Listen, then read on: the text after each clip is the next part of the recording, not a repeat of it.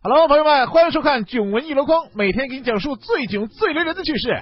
这公交车可真是个极具奇葩的圣地，继瓜子哥、瓜子姐之后，最近又冒出来个失恋姐，为公交车刀逼刀战队又增加了一员实力猛将。这失恋姐在公交车情绪失控时，又哭又笑，还边涂指甲边宣读爱的诀别诗。我说到做到，我再干嘛事？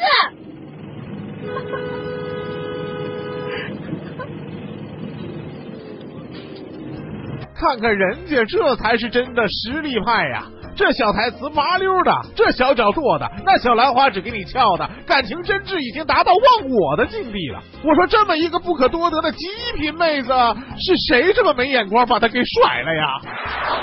昨天咱们就说了，这现实太险恶呀！不但要防火防盗防闺蜜，就连亲妈也得防着呀。去年十二月，湖北孝感两岁男童小浩随五十一岁的奶奶外出后，两人一同失踪，引起数万网友关注啊！警方火速行动，展开调查。今年一月十六日，终于在黄冈市蕲春县找到了孩子。让人意想不到的是，带走小浩的正是孩子的奶奶陈某。面对警察的审问，陈某竟说孙子小浩是自己和情人的私生子，而他这么做只是为了和情人长久生活在一起。见过坑爹坑妈的，还头一回看见坑儿坑孙子的。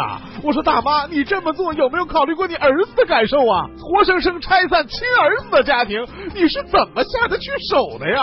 亏得你儿子还满世界找你呢，你还真是为了爱情什么老脸都敢豁出去的节奏啊！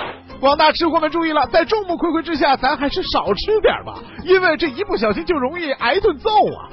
贵阳就有位女子因为吃的多而被丈夫打了一顿，委屈的女子就想跳桥轻生，幸好被民警劝下。女子哭着说：“我一吃饭，他的脸就垮下来，还把我揍了一顿，我实在是不想活了。”经调查，原来夫妻俩都爱打麻将，整个麻将是就属妻子吃的最多，这让丈夫觉得很没面子，于是当晚就把妻子给揍了。要我说，这吃的多那都是借口，输的多才是真正的原因吧。不过这也证明了那句话：打牌确实损害身心健康。那些吃过妹子们，以后嫁人也千万得提前问一句：吃太多会被家暴吗？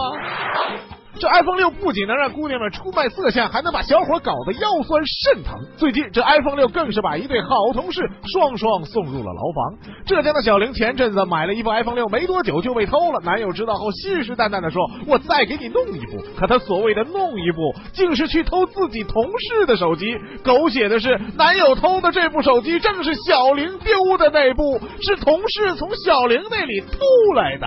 最终，小玲男友和其同事一起进了牢房，还真是人以群分，物以类聚呀！不是一类人就不进一间办公室啊！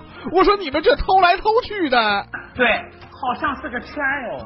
说到头来，这 iPhone 六再好，也只是一部手机而已啊！可有些人却把它当成了撑面子的工具，到头来也只是打肿了脸充胖子，疼的终究是自己呀！